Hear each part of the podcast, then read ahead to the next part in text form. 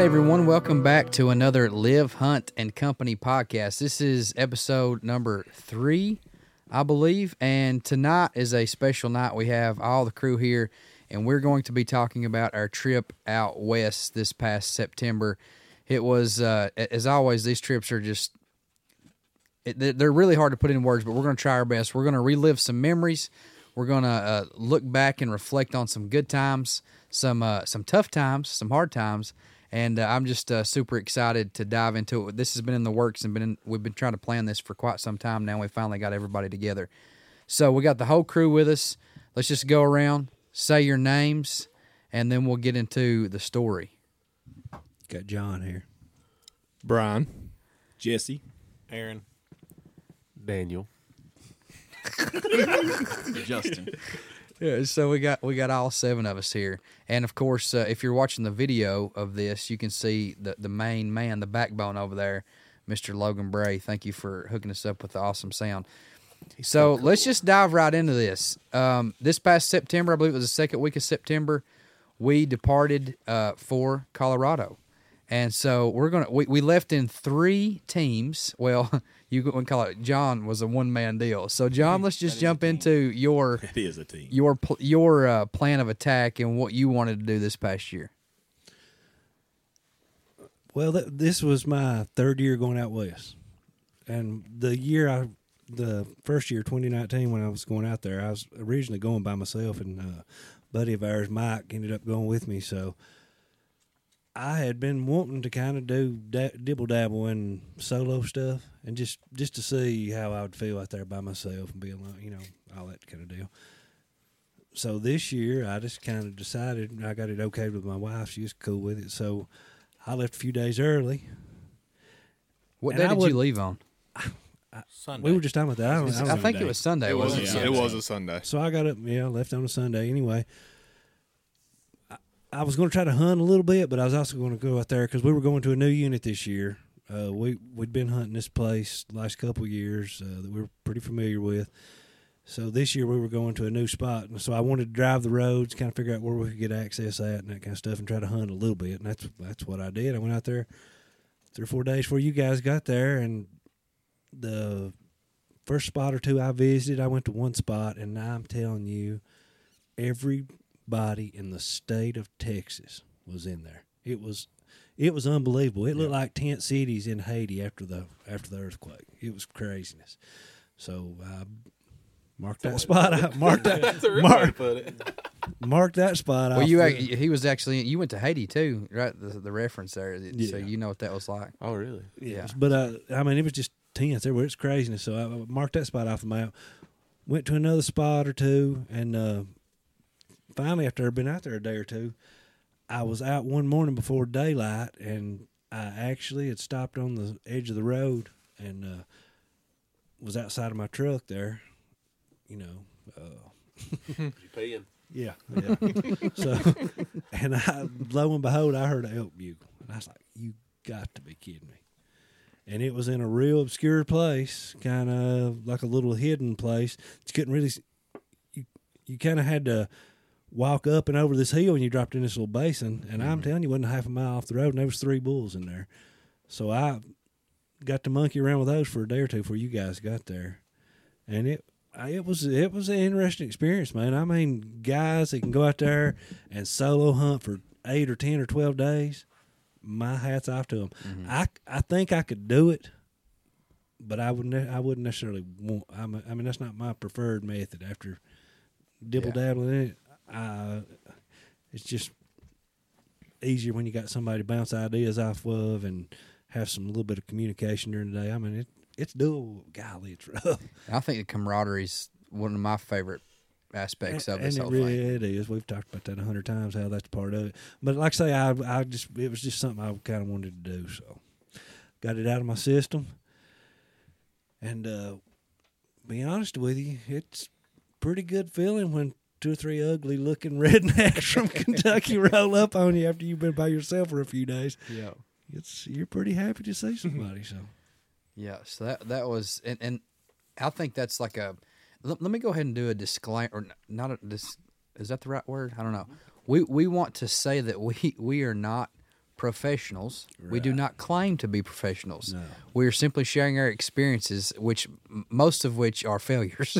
So we're not trying to tell anybody what to do. We're just sharing with you guys our, you know, our experience. But I think that is a good tip. If you can go a couple days early, it helped us because as soon as we rolled in, like you had elk found. And if we'd all went together, would have spent those first 2-3 days just trying to locate elk. And that really, you know, when you're trying to crunch all this into a 10-day time frame anyway, I mean, it takes 2-3 days to find elk, and then you're only left with, you know, at max 4 or 5 days of hunting by the time you travel and everything else. And so that was a really big help for us. And yeah, you usually lose a few days to weather. So yeah, you're right. Yep. So teams 2 and 3, so myself, Dan, and Brian rode together out there, and then Jesse, Aaron, and Justin rode out together. We left on the same day, that Wednesday, correct? Yeah. Is that right? Yes. But yeah, you guys left a few hours before we did, I think. Yeah. So so once you guys just dive into so let me give a little backstory first. So John Andrew went out there first. He was by himself. We followed in on Wednesday, and so when we got there, basically there was 3 different teams. There was Jesse, Aaron, and Justin who got together, who split up and went to a different area. About 20 miles or so away, Brian, Dan, and myself met up with John at one location. But when we started hunting, I was with John, and then Brian and Dan were together. And so we had kind of like 3 little teams of hunters that were all in different little locations. So once you guys just dive in, crew, Justin's crew, Aaron and Jesse, you guys with your experiences and the travel down there, and then what you guys, your plan was as far as when you started hunting. Well, I think we had, we did a lot of e-scouting, and really like this area, I guess, as a, which we'll talk about, I guess, traveling. We didn't have any hiccups, no problems. No. I would recommend this to people though, that are thinking about doing this, thinking about going west. Find some buddies like we have found that don't care to drive at night, don't care to be tired, because the way the system we did was every time we filled the truck up, we switched drivers, mm-hmm. So we was only driving in my truck. And Justin drove 4 hours. Yeah. Jesse drove about 2.5. I got like 2.5. Jesse figured out how to not drive as much. He just went a little faster. Okay. So, I know what the fuel mileage is, how that works. But we would just switch out every tank, and we got there in 20 hours or something, so it wasn't bad at all. Yeah, it wasn't bad at all. Yeah, we split up, I think, 4-hour blocks. Is that right? Or no, did we do 8 hours? We did 8 hours. Oh, yeah, we did 8 hours. Yeah. Which was nice after you got done with 8 hours. Yeah. And I drove out there myself and I almost died. Yeah. That's unbelievable, really. Yeah. It really is. Who drove first for you guys? Brian drove first. I drove through the night, and then Dan pulled up the morning shift. Yeah. Brought us through Kansas. We listened to the entire Meat Eater Campfire Stories book. Yeah, we did too. We on the way home we did. But, yeah, we got there, and I think we got there a little bit before you guys, and we made a Walmart run and got some essentials, some water and things. And shout out to Miss Bray and them. Mama Bray. I mean, we had the snacks in that cab. Snacks. Oh, my God. Tortilla stacks. So what's the name of those little things? Tortilla stacks. Tortilla stacks. So it's a tortilla. Tortilla. With cream cheese. Shredded cheese. Salsa, shredded cheese. Yeah. I think that's it. Sour cream, maybe? It's just nostalgia for me, because I go back to 2 years ago when we first come out of that snowstorm. Yep. And that I can feel the way that Coca-Cola felt in my hand. And like that first bite of that little quesadilla thing. I mean, it was... Yeah. Anyway. A tortilla phenomenal. Stack, a Starbucks double shot energy, and Bear Grease podcast. That's how I made it, boy. Yeah. We learned about Daniel Boone on the way out there. That was during that time. Yeah. So we made a Walmart run, and we met up briefly with you guys, mm-hmm. I guess, when you got there. Wasn't far behind us at all. And that was such... I was reviewing footage and looking back on that. And it's such a unreal type of feeling that, because this is something we talk about this year round and like build up to it. And then looking back at that footage of like all of us together standing in the place that we talked about and like looking in the mountains around us. And we're like, it's like, you know, it's is it Dumb and Dumber? It's like, we're really doing it. We were really there. You know? You can e-scout and Google Earth all you want, and it's not even close. Yeah. Like the first area that we mapped out that we went to was a great area. It really was. It was a really good area. But we had a plan to go not far, 3 miles in, and you can't see deadfall. Mm. You can make out a little bit of vegetation on e-scouting, but you can't see, you know, every detail. Yeah. So you're moving at negative 5 miles an hour. Yeah. 3 miles in that terrain would have took a full day. Oh, yeah. I just because you're constantly. Yeah, you're climbing. Yeah. Like, so. Yeah. Did you want us to go into that first few days, or do you want to? Yeah, go for it. Let me jump in there real quick on the trip. Sorry. But one of my favorite parts on the trip was getting the snaps or whatever from Daniel. How'd it go? Let's stink and go. Stink and go, Colorado. Thank you. Cupcake. Yeah. Those were awesome. I mean, the excitement and stuff. Yeah. It really hit Dan when we pulled over at the Colorado sign. Yeah, I got a video of myself. Yeah. I was like, I'm pretty sure I beat you to the sign, like to the state of Colorado. No. We raced. It's on footage. I've got footage of it. I don't remember, but... Yeah, so when we got to Colorado, you guys wasted no time. We did not. I'll let Aaron talk about that. Let me tell you something. Thank God that we did our workouts leading up to it, because Justin Bray's like, hey, we're here at Colorado. Yep, there's the mountain. Let's go. Yeah. That's like straight up. We stood there on the side of the road, and I mean, that's we was probably there. That's Justin's MO. God. Yes, it is. We probably stood there on the side of the road and waited for them for, what, an hour? Because we shot our bows and everything and got all of our stuff out and packed our packs. Yeah. And then drove up probably another mile and a half up the road and just dumped over. Yeah, so we found spots we had marked and we really liked was very limited access, which is why we liked them. So we basically pulled off the side of the road at a small parking spot that wasn't very popular. There was one rig there and thousands upon thousands of acres of hunting ground. So... we felt pretty good about it. We felt great about it. Yeah. And then. Well, what happened? I'll let Aaron talk about it. Well, I mean, like the first, you get revved up to go, right? Yeah. Like you jacked up. Yeah. We're getting out of the truck. Mountain Ops. Pulling our back. Yeah. Yeah. So you and Jesse talk about that too, because this is your first. You're out of the truck. You're ready to go. Well, I know I said like in the last podcast, I said it's going to be real for me when I put that pack on my back and slam that door behind me. Yeah. But it didn't really get real at that point for me. Like, it got real for me. Like, I guess, because the first part of it, we was planning on hiking down, crossing this, like, river. I guess it was a river or creek. Mm-hmm. And then hiking up the other side. And it was pretty steep up the other side. But, I mean, it wasn't nothing that I didn't think that, I mean, I've climbed hills here that steep before. Maybe not that long, but... we was planning on going, what, half mile? Not even that far in. Mm-hmm. We didn't make it that far. But I don't know if it was altitude sickness or what that hit me. But I was fine going down. I was fine crossing the creek. I was fine going up the other side. About halfway up, it hit me. My heart rate, I guess it was when my heart rate got up, working myself. So my heart rate would get real high, and all of a sudden, like, my tunnel vision would start. So I'd stop for a second because I was like, I'm going to pass out. Well, then when I would stop and my heart rate would go down, I'd get like extreme nausea. Like, and I threw up a few times, actually, like vomited a couple times. And I was like, man. So we stopped and got us I put some water in me trying to fill out. I think I might even ate a snack. Yeah. Because we thought my sugar might be low. We didn't. I mean, we was trying everything. So we strapped back up and went on up a little bit farther, and it started doing the same exact thing. Mm-hmm. So Justin was like, the next flat spot we find, we're just going to go ahead and set up camp. Yeah. And I was worried, like, honestly, I was like, before I do this, I'll go down to the truck, hike back down the mountain, get in the truck, and, you know, go acclimate for a couple days or something. I don't know what I need to do. But we went to bed that night and woke up the next morning, and I felt fine, like nothing had ever even happened. Yeah. Mm-hmm.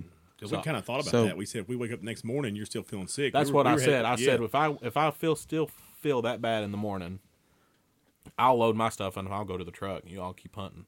Yeah.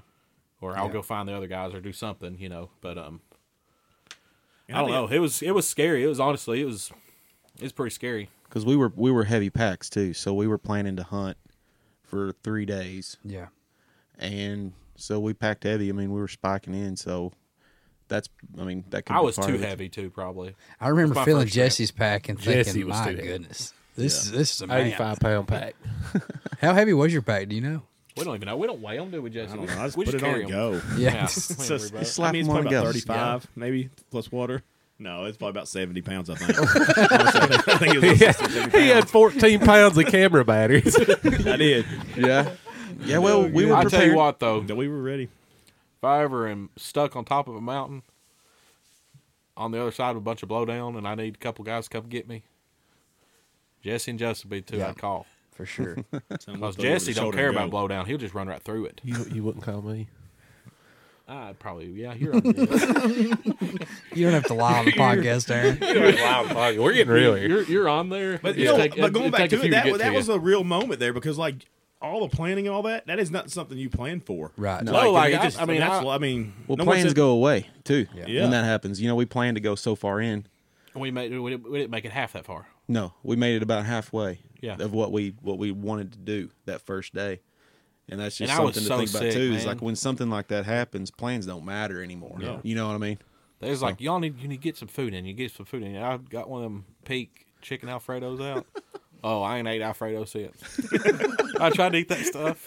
Oh man, yeah. I ended up trading the other one I had off to Brian. I think. No, you traded it to me. Yeah, yeah. I traded off. I couldn't. And you feel so helpless out there. I mean, everything's stripped away. When I laid down that tent, and the way I was feeling, I was like, man. I started thinking about it. Like I'm a long way from anybody. Mm-hmm. I mean, I wasn't a terribly long way, but not. It wasn't an easy way. Like I had to get back down off that mountain. If I started feeling, but I don't know. I prayed and lay down, went to sleep, and woke up a couple times in the middle of the night. I was going to talk about that. Yeah. Yes. So, Aaron, was this the same night? Tell us about the time you woke up. Night. Aaron he's been known to have a few spells. I'm a sleepwalker. Like I have been since I was a kid. Severe. Like real dangerous. Bad. Like I woke up outside my driveway and everything. like backflips off the bunk beds. Yeah. Correct? Like it's bad. And I actually woke up that night. I think I remember looking at my phone. It was like 2:30 in the morning. So we've been asleep a while. And woke up and I was sitting in Justin's chair drinking out of my Nalgene bottle. And I was just sitting there. Pitch black dark. Didn't have a headlamp on. Don't know how. Because it was dark up there. Oh, yeah. You just wandered off. I thought you were going to tie a string to it. You didn't do that? No. That's what I thought. I mean, it's funny now. We can laugh at it. But in all seriousness, that could be really, really bad. Oh, yeah. Yeah. Like, I mean, you talk about blowdown. You fall the wrong way, those snags. Oh, yeah. I mean, that catch you in the wrong spot or, it's steep. What's crazy is that's the only time I done it that whole week. Yeah. And I think it was just because the episode I had before I went to sleep. Yeah. But I do remember somebody mentioning when we all, later on got in the same tent, somebody mentioned about a pistol. And then we're like, oh, here we go. Somebody mentioned it now, Aaron. I know we're going to have to hide it or take it back to the truck because I earned. The first night, was that the night he yelled at you too? Mm-hmm. He's like, Justin. That's when I woke up, I guess. I woke up about 2:30 in the morning. I guess when you woke up in my chair. Yeah. I heard somebody say, Justin. So I said, what? He said, Aaron said, you good? I said, yeah, what are you doing? Well, I'm not going to lie. If I'd have known you were that sick, because when I got to camp, I was sicker than I was the same way, except for I didn't walk up a mountain. Yeah. I just went and set up camp and went to sleep. I couldn't eat. I was sick. Like, yeah, we drove and met John, and basically we had a little campsite, like literally right off the road. So we didn't actually go in and start hunting that day. We just set up camp. If I would have, I'd probably been close to 10,000 something feet. I don't know how you keep. I don't know what I did differently than everybody else to where it hit me. Like I don't know if I didn't hydrate good because that's what somebody told me said you didn't hydrate good enough. Like before. I was miserably sick the first night, but like I said, if I would have did what you would have did, I probably would have had the same episode. I'd have puked because I was nauseous, lightheaded, like just. It was fun though. I had a bad headache, but that was about it. Now the first year, I don't know that. I think you told me about it. Eating a Tums a day for like a month. Because isn't there something with like it balancing your pH out or whatever? Something like that may be a myth, but I did it. Told me to eat a Rolaid every day. Eat one Rolaid every day for a month before you go. And something about the antacid in the Rolaid because like altitude sickness, and we're not professionals. So this is just gobbledygook. Pay no attention to this whatsoever. Yeah. But a guy told me to eat a Rolaid every day. That that altitude sickness was like a acid level building up in your blood, and that if you ate an antacid every day, that it kind of counteracted it. So I've done that, and I've never really been altitude sick, but I also try to go out and try to take it easy for the first day. Yeah. Also, there's a lot of factors that go into play, from hydration to everything else. If I'd have known you were that sick, I mean, you'd have got a hotel room and... We'd have laid up for a few days. I don't know if I'd have been able to make it off that mountain that first time. You guys that are listening can probably tell right now that... We'll get into the luxury side of things here in a little bit, but so as far as the after you woke up the next day, you felt fine. I felt fine, yeah. And you guys hunted for how long after that? We hunted day and a half. We hunted all day, camped. Hunted all day. Okay, so yeah. Did we hunt the next morning or no? No, we came down off the mountain. We came off the mountain. So we hunted one full day there. So the first day, we hit all of our spots as close as we could that we had marked, and some good feed, some good cover. Found a wallow. North facing slopes. We hit all those. Found a wallow.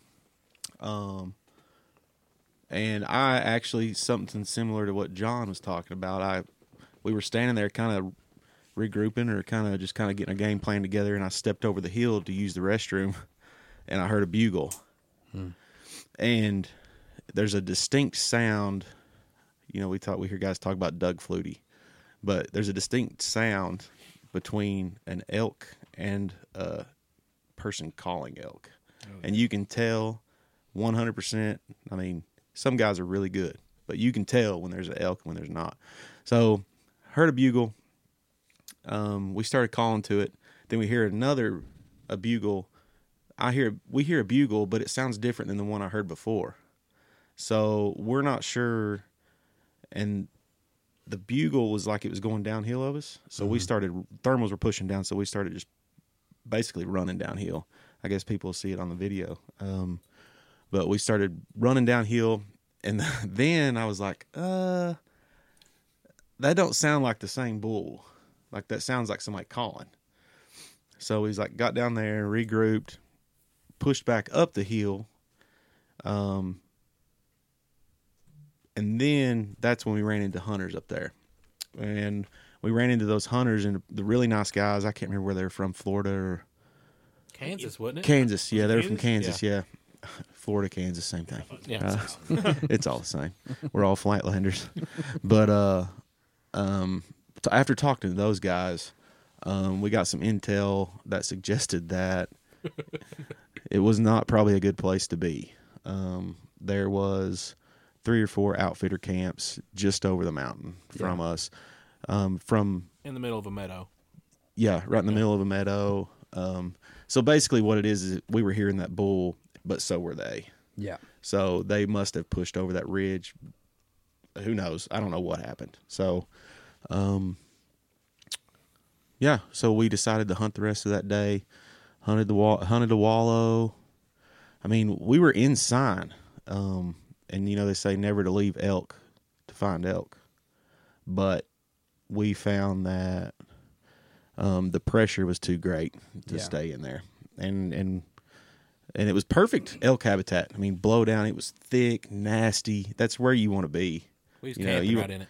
Yeah, I mean, we were basically deforesting just to pitch our tents, which are small tents. Yeah. So, I mean, great elk habitat, but it was just too much pressure over on the other side of the mountain that we couldn't see.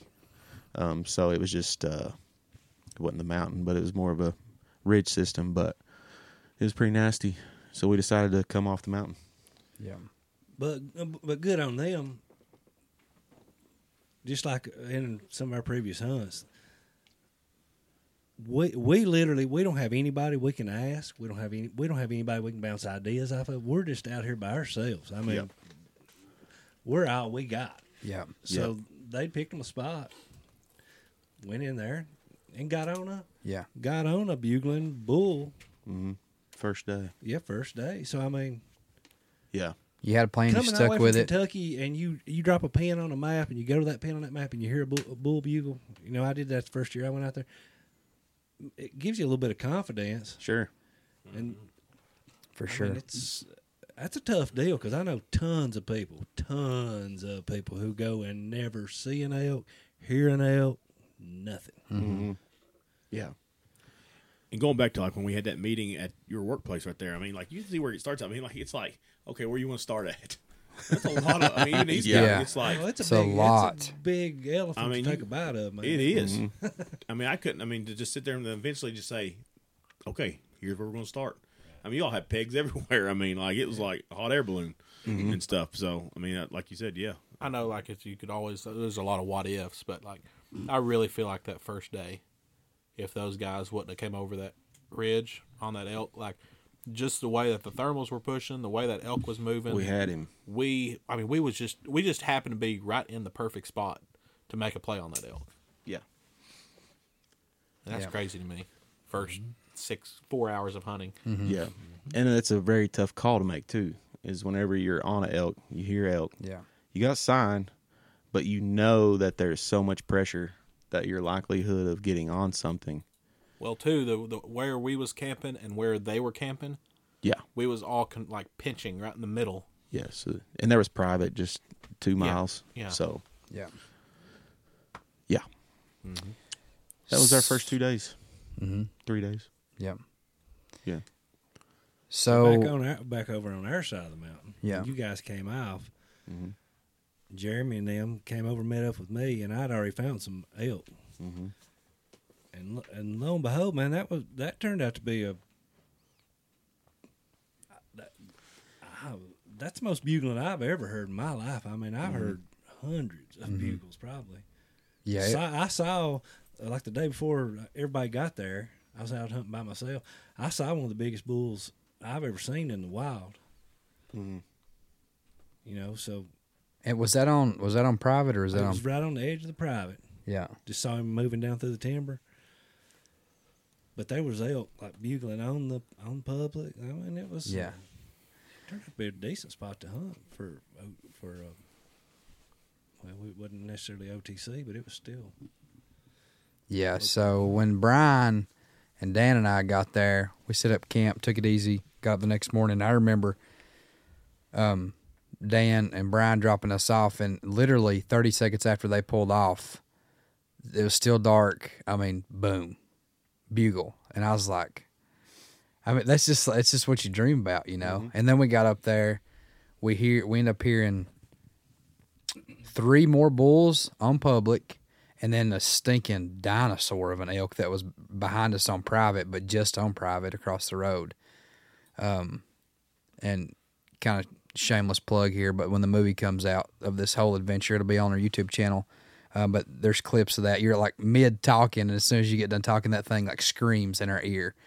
And man, that first morning, I was like, "This is what elk hunting's like. We are in the chips, you know." And we sit on that knob, kind of our thermals was going down towards. We weren't close enough to the elk for it to matter, but if we would have moved any closer, they were going. We didn't want to blow those elk out, and so we sit there and just waited. We ended up seeing some mule deer, right. And we tried to make a play on those elk and get over there to them. Well, we thought they were bedding, but that's the bunch of elk that I'd found the day before, and I was sitting on that little knob you was talking about. I glassed up a bunch of cows down in there, and heard a bull or two bugle over on the public, and it is a tricky place to hunt because if you're in there in the morning, the wind's diving down that little drainage there. If you go in there, you're toast. Yep. So I self-filmed myself in there the day before, and there was a bull came up through the timber on the opposite side over there. And I, you know, these armchair quarterbacks, when they watch your videos, they're like, why are you sitting there? You hear a bull beat? Well, they don't know everything that's going on, man. Yeah. Like the way the winds blow and stuff, you can't just barge in sometimes. So that the day before y'all got there, when I got on that bull, I had to wait till like 9 o'clock in the morning, and when the sun hit in there, and it's when the sun hit that side of the hill, the wind started going up, and then I boogied across through there, and I got over there and set up on it the day before, and I did like a cold call sequence. Yeah. And I heard sticks breaking and I heard cow mewing, and I gave it like 45 minutes or so, and never did see him. And I kind of eased on in there a little bit. When I got over right where I thought he would be, it was like shadowy. So you know, if you hunt out there, as soon as you step in a shadow, I mean, the wind can shift. As soon as, like, if you step in a little cool spot on the side of a hill. So it was kind of a tricky place to hunt. Yeah, I feel like we attacked that place pretty well, like progressively, because the first day we tried, like you said, we tried to play it safe. We incrementally went in there. The next morning we got in there where way before daylight, we got in there where we first heard the elk. And so we were trying to, you know, make the best of what we had with the time we had. So we got more aggressive as time went on. Of course, I don't know if they were just going on up above us or what, but we ended up seeing a mama bear with two cubs. We come out of a big thicket into this little small meadow, and there she was. Yeah. And then all of a sudden you see those two little brown balls floating around beside her, and I was like, I mean, if it would have been, literally we talked about, if it would have been a grizzly, yeah, we would have definitely at least got like false charged or something. Like we were that close. Well, she turned around and came at us. Yeah. And we clapped her hands or hollered at her or something. She took off. And they ran off. But that was, yeah, that got my heart racing a little bit. But yeah. So we were in elk for a few days, and that was some really good hunting. And at the same time, we were in the same spot, but Brian and Dan, you guys want to talk about your all's experience out there? You guys hunted the same area but different spot. Yeah, so we went to a couple pins that we had dropped on the map, just basically scouting, trying to get some feet on the ground. And several places that we went, we actually found a lot of sign, but it was old sign, and it almost looked like last year's sign. So we was at where a lot of the places we were looking was lower elevations. I think some of that was like 7,000 feet, maybe around there. So we just wouldn't find any fresh sign, and we ended up just driving around the whole day. Yeah. We spent like I don't know how many miles we put on the truck, but some of the pins we had dropped was over where one of the first places that John Andrew went. And we started up through there, and we was like, "Oh my gosh!" We knew there was going to be a lot of people, but nobody would not believe how many people were in there if you didn't see it. And, like the chicken festival, it was probably more than the chicken festival. It was like unbelievable. There's four wheelers driving by. There's horses. There's dirt bikes. They were 20 people lined up on the side of the road, glassing these big meadows. And that one big meadow, I said, "Stop, Brian! I see an elk." It was a big cow. It's a cow. Not like cow elk, but like a moo cow. He's all over a glass, and everybody there thought it was an elk. They was looking at it. There's everyone glassing cattle over. Yeah. but anyway, we drive on up, and gosh, we drove up there probably 4 or 5 miles. And we'd passed all the campsites. We're like, okay, we're past it now. And then we get up to a big spot where we really wanted to get out and really do some walking. And, oh, boy, was we wrong. it got even worse. Got worse. There's probably 25 vehicles parked there. We're like, well, let's go somewhere else. Yeah. So we literally spent all day scouting, driving around, and that's pretty much what we did for the first little bit. Yeah, and then that evening, the last spot we went to, we were on our way out because it was getting dark. And I said, I never used a bugle tube in my life. I just said, give me that thing, bro. First time I ever used a bugle tube. I blew in it. It made the awfulest sound there was. And what did we hear, Brian? We heard a big bugle. A big bugle, son. Big bugle. Yeah, so it was, you know, we went in that evening because we wanted to really get some boots on the ground and kind of got up at elevation and really started seeing a little more sign. But, gosh, what we were trying to hike through was like waist high, or it was like chest high, cabbage patch. It was like nasty, gnarly stuff, and you couldn't even hike in it. It was so bad. So we go up. We actually get on a trail, a pretty worn trail. We're trying to figure out if it's humans or if it's horse or if it's elk. We really didn't know, but seen a lot of fresh sign. And just like Dan said, we come back and we're hiking back a different route to the truck, and we go through a clear cut where they come in and cut it, and we get to the bottom when Dan blows a bugle and literally this bull opens up. And we're just like looking at each other, like, "Was that what we thought it was?" Yeah, it was crazy. And this was on public too. And you know, you always look back on it and say, "Man, I wish I could have done this different." But you're there, that's your like first day, first couple of days there, so you want to make sure you're not like blowing it out. But literally, if me and Dan would have stayed at the top and just hiked out in the dark, we would have been within at least 100 yards of that bull. Yeah, because he was like, if you're facing up the mountain, he was in this big valley to the left, and he ended up coming and getting on the same, I don't know, are they called points? I mean, we call points here. There's so he actually came towards you guys. Yeah, he come in and got on the same same point we were on, just way up above us. And I'm like, Brian, we were just there. Yeah, we were literally just there. And if I could do over. I mean, it was my first time in Colorado. I mean, and I honestly, we were coming out a different way. We went in. We didn't know anything about it. We didn't want to walk out in the dark. But it was such an easy trail to get out of there. Like, if I could have do over, I would have took back up that mountain 100 miles an hour run. Yeah. and because that trail, so we could have walked out in the dark. It would have been nothing. But we didn't know at the time. And I guess it would have been a little bit different. We confirmed that it definitely was not a hunter. And man, he got fired up. Like, he was like chuckling. He was cutting us off, and he was doing the lip balm. I mean, it was like some nasty stuff, and it got our blood pumping. I was like, man, this guy's like going to come in. We set up on him. Yeah, because he come around that hill. I said, he gonna come down this hill on us. We actually thought that he was closing the distance, and then he ended up. I guess it was he had probably cows with him, and he didn't want to come all the way to the bottom. So. It's surprising to me at how vocal the elk actually were with the amount of pressure that we saw. Oh, yeah. Because all of us, we all heard elk. Oh, yeah. Quite a few elk. Yeah. So, yeah, that's...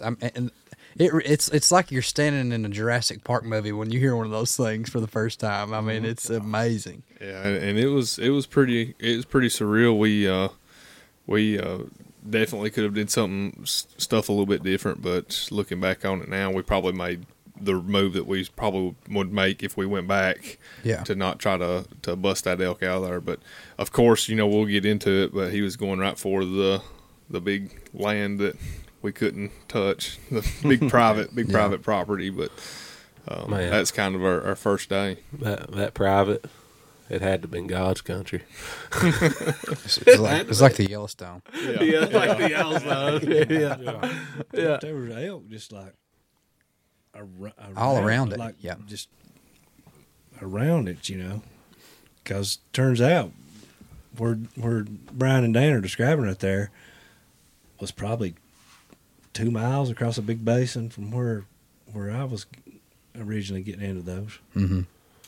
But we went back the next morning to that same spot, but we heard another bugle, but it wasn't an elk, it was a hunter. I mean, it was just hunters all to our right that come in. And it's that's one thing going to Colorado, you're going to experience a lot of hunters, but this place that's just different. Part of it. You kind of got to plan for that, and being able to adapt, and I think. So after this, this is the first, we're talking about what we've just described as the first 3 days, I think. So we hunted for 2 days there. We stayed 2 nights at that spot. So did you guys. And then after that, things got much different than the previous year. Mm-hmm. And Brian and Dan found a camp, and essentially, long story short, we all, with the places we were in, the pressure that we were experiencing, John Andrew and I, after hunting that place for a couple of days, we didn't hear those elk moved out of there. we didn't have any more luck with them. We decided to all reconvene, and we got super fortunate because we got to all meet back up together. We thought we weren't going to see each other very much the whole trip, but we all got to come together, and we had this absolute magical base camp. It's nice. Well, the only bad part was we did pick a spot where it was just all dirt. All dirt, and there wasn't a shade tree to be found. No. And it's the opposite of 2 years ago. Because it was 90 degrees. It was so hot of the day in the sun. Hot and dry. It's weird out there because, like, it'll literally be 80 degrees, like you said, and then you step into the shade, and there's like a 25-degree drop. You kind of get chilly. Yeah. It's like you're in shorts and you know, no shirt and, you know, in the day, and then at nighttime you're having to put your down coat on to go to sleep. And so we met back up together at this base camp. We thought that we initially might hike in and spike camp, but as it worked out, the spots that we picked out and then we started hunting, we basically were able to come back to camp every single day, and we left super early of the mornings. We would get back on these ridge tops and back to our spots before daylight. We would hunt pretty much all day, come back, and then, you know, be together the evening. And to me, that was fun times. Yeah. Fun times. I just think we've grown leaps and bounds, man. I mean, we're still all newbies at this, but to me, from the first year I went out there to this year, I felt like we got more at-bats, more hunts, we're hunting more I guess you could say efficiently. Yeah. I mean, we were getting up at 4 a.m. and we didn't eat breakfast at camp or anything. I mean, we hit the hills. We'd eat mid-morning, you know, when we got out somewhere. And just the way the land was laid and the way the elk turned out to be where they were, it just didn't make any – it's like spike camp. It didn't make any sense. Yeah. So you just kind of have to – we were close enough to where we could – if we spiked, like – If you were to spike camp way back in there, you were basically with an elk, and you kind of you didn't want to blow them out of there, you know, because talking and cooking your food and everything else. Because I mean, all the elk that we found were pretty much. You imagine like these big beautiful meadows and like open country and these, you know, giant bulls running through there, but like where we found it, at least John Andrew and I. It was like the deep, dark timber where you can't see more than 25 yards, and it's nothing but blowdown. Like, that's where we had action at. Yeah. And so it worked out to where we could, like I said, hike, hunt, and come back to camp. And I remember it was the first day we were back there. We finally got service, and we were checking on Instagram, and we see a post by Daniel Gay. And it says, what's it say, Dan? I don't know. You got it wrote down over. He says. I do got it wrote down. I want to hear you say it, Dan. I want to hear you say it, Dan. I really, how'd I say it? I really forgot how it went. The back country is my home. It is my home. The back country is my new home. It is my new home. Yeah. And where was you at when you posted that, Dan? Huh? Where was you at when you posted that? Me and Brian was sitting... Was that when we got run over by the bear? Is that well? The picture is where we got run over by the bear. So the picture is you in the back country. Yeah. But when you posted the picture, where were you? Well, when it went through. I don't know. Where was I? I think you in the Walmart. You were deep in the Walmart parking lot. Was I really? Yeah.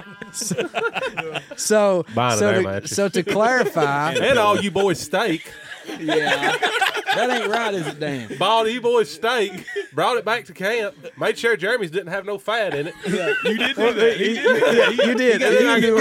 No. You're getting ahead of the game here. Look, I'm going to brag on you, but we just had to share that story. So we get back to camp, we see this post, and we're like, you know, Dan, he's in the backcountry hunting, and then we're talking, we're like, where are they at? And then someone tells us that, well, Brian and Dad, they went out to Walmart to get an air mattress for the tent. And full-size pillows. And full-size pillows. It was just hilarious. Like, you know, it's... I'm an Instagram guy. John Andrews. It was good stuff. Are you kidding me? So we had to ride him pretty hard over that the rest of the trip, but it was good. No, so while you were there, we will talk about that. So we had... We had Aaron Bray with us on this trip, who packed in his cooler steaks, deer meat. Yeah. We brought a grill. We had a Camp Chef grill with us.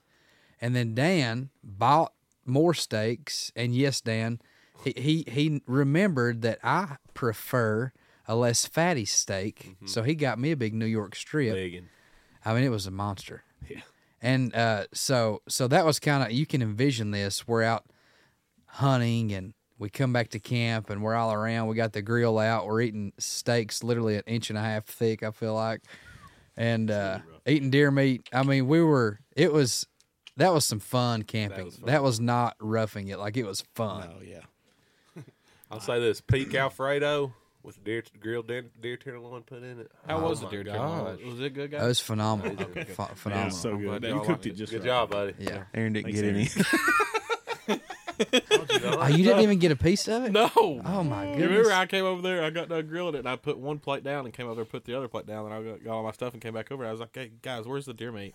I didn't know that. It's in our peak meals. It's all right. But it works out. It's great when it works out that way, that the elk are in places like that. Yeah. So where you can base camp and have a good time like that. It's great when it works out like that because it doesn't have to be torture, or super rough. Well, you just got to adapt, don't you? I mean, you just got to do. Well, I feel like the road there's no there. They're going to be where they are. Yeah, so if you spot camp in 15 miles deep, but the elk aren't there, then you're spot camping for no reason. Right. So a lot of the elk we were out, they were people driving right by them. Yeah. Yeah. You could hear vehicles going by down on a gravel road. Mm-hmm. I feel like if you'd have hiked in 15 miles where we were, you would have hit another road. You'd have hit three roads, and you'd also saw more people than you saw elk. I'm judging by who was parked at the trailheads and stuff because we weren't at a trailhead. We were just that was why like a lot of those the other places that we were at were so crowded was because they all those roads had a trailhead on them. Yeah, and then the place where we set up base camp did not have a trailhead. No, it was just open. It's still busy, but it wasn't as busy. I feel like though, maybe I'm wrong, but everybody I talked to was either bear hunters or mule deer hunters. I don't feel like there was many elk hunters. Yeah, that's a good point we can talk about for just a second. So, the pressure that we experienced was not just elk hunters. Right. So the place where we were, there were elk hunters, but there was also bear hunters. They have muzzleloaders, and then they were mule deer archery hunters. Yeah, and some of the muzzleloader elk. There was youth, and then muzzleloader elk as well. Yeah. So there was like this overlap of all these different seasons, and John and I, we passed like every morning going in. We talked. Did we talk to them that one morning? Maybe we didn't talk to them, but they were in Orange. They were bear hunters. Yeah. Somebody talked to them. They were bear hunters. Yeah. And so we saw their headlamps going in every morning we went in. And so, yeah, there was, and then we had, on one hunt, we had the guys that came up, we were on a bull, super close encounters, like sticks breaking, like you're just waiting for them to step out. And, as it turns out, he never did, but the hunters came above us and they were bugling, trying to get a response. They'd hurt us and him because we'd done some pretty crazy calling sequences, but it got him fired up. Yeah. Is that when I lost track of days, man, because I was out there for a while. It's all kind of one big convoluted elk hunt thing in my mind. I can't hardly separate what day was what. But when did we get on that? We were calling to a bull and... Some of the bulls we were getting on, it wasn't the big classic bugle. They were just like... Yeah. Ew. It was like a... I mean, you hear these like... Going back to like hearing the call, when you hear someone call, it's almost like too perfect of a bugle when someone does it. Yeah. And when the elk do it, it's much more nasty sound. Like it's... Half they're shorter, they're broken up. Sometimes they do like half a chuckle. Sometimes it'll be two chuckles. Sometimes it'll be like just a growl. And so... Yeah, those they weren't doing these big, beautiful bugles. Yeah, we got on one morning though down there, and it was like we were calling back and forth with him. And you started matching him, basically. Yeah, and he started coming up the hill. Yeah, there was two bulls that if... So, the first... So, in my... The way I remember it, the first time I went up there, there was... We done the calling sequence, and that bull came in. We heard him sticks breaking, and I don't know whatever happened to him, but we basically hiked on out and come back around and went back to camp. And the next day, we went down further, and there was two bulls. There was a bull to our left. Yeah. Imagine you basically going down a mule's face. Oh, that heel. You know, heel with nothing but, it's nasty. So there was a bull way down below us that was coming up close, and there was a bull over to our left too. And both those things got closer, but it's just, I don't know, I guess where it's public and where there is pressure, they come so far and they just expect you, if you're real, like you're going to come the rest of the way. And we just never could close the distance. It turns into oak brush down there, and it's... On that oak brush, at least 45-degree angle, that hill. Maybe, I guess it's steeper now. It's what we call in Kentucky a cow's face. And fast forwarding, is that the same place you guys heard the bulls fighting? Oh, yeah. Yeah. Yeah. So that was a killer spot. There was some elk in there. It was extremely hard to hunt. That's what I was saying, trying to get to there. The oak brush and how steep it was. You could hear, we heard a bull bugle one time, probably 75 yards from us, and you literally, you couldn't cover 75 yards. You couldn't get to him. Mm. And getting your thermals and the wind right, too, going down that mountain. Like a bulldozer, you could not. Yeah. And a bull could be that close to you, and there's no way you could see him. I mean, it was a jungle in there. Mm-hmm. That was interesting. Yeah, that one. We had some encounters. I remember the one hunt, you got your bow ready to draw. Yeah, like, he was that close. Yeah, I had pressure on the string. It was, I thought he was going to step out. Yeah, I just knew he was, too. Like, there was this, I mean, it was super thick, but there was one little opening. He kept getting closer and closer and closer. He came up close once and let out a big, and then you could hear, like, sticks cracking and popping. I was like, this is going to happen. Yeah. Mm. So we're getting closer. Yeah. Spoiler alert, we did not come home with an elk this year. Yeah. But we're getting closer, guys. Yeah, we're getting closer. Yeah. And we're going to stop listening at this point.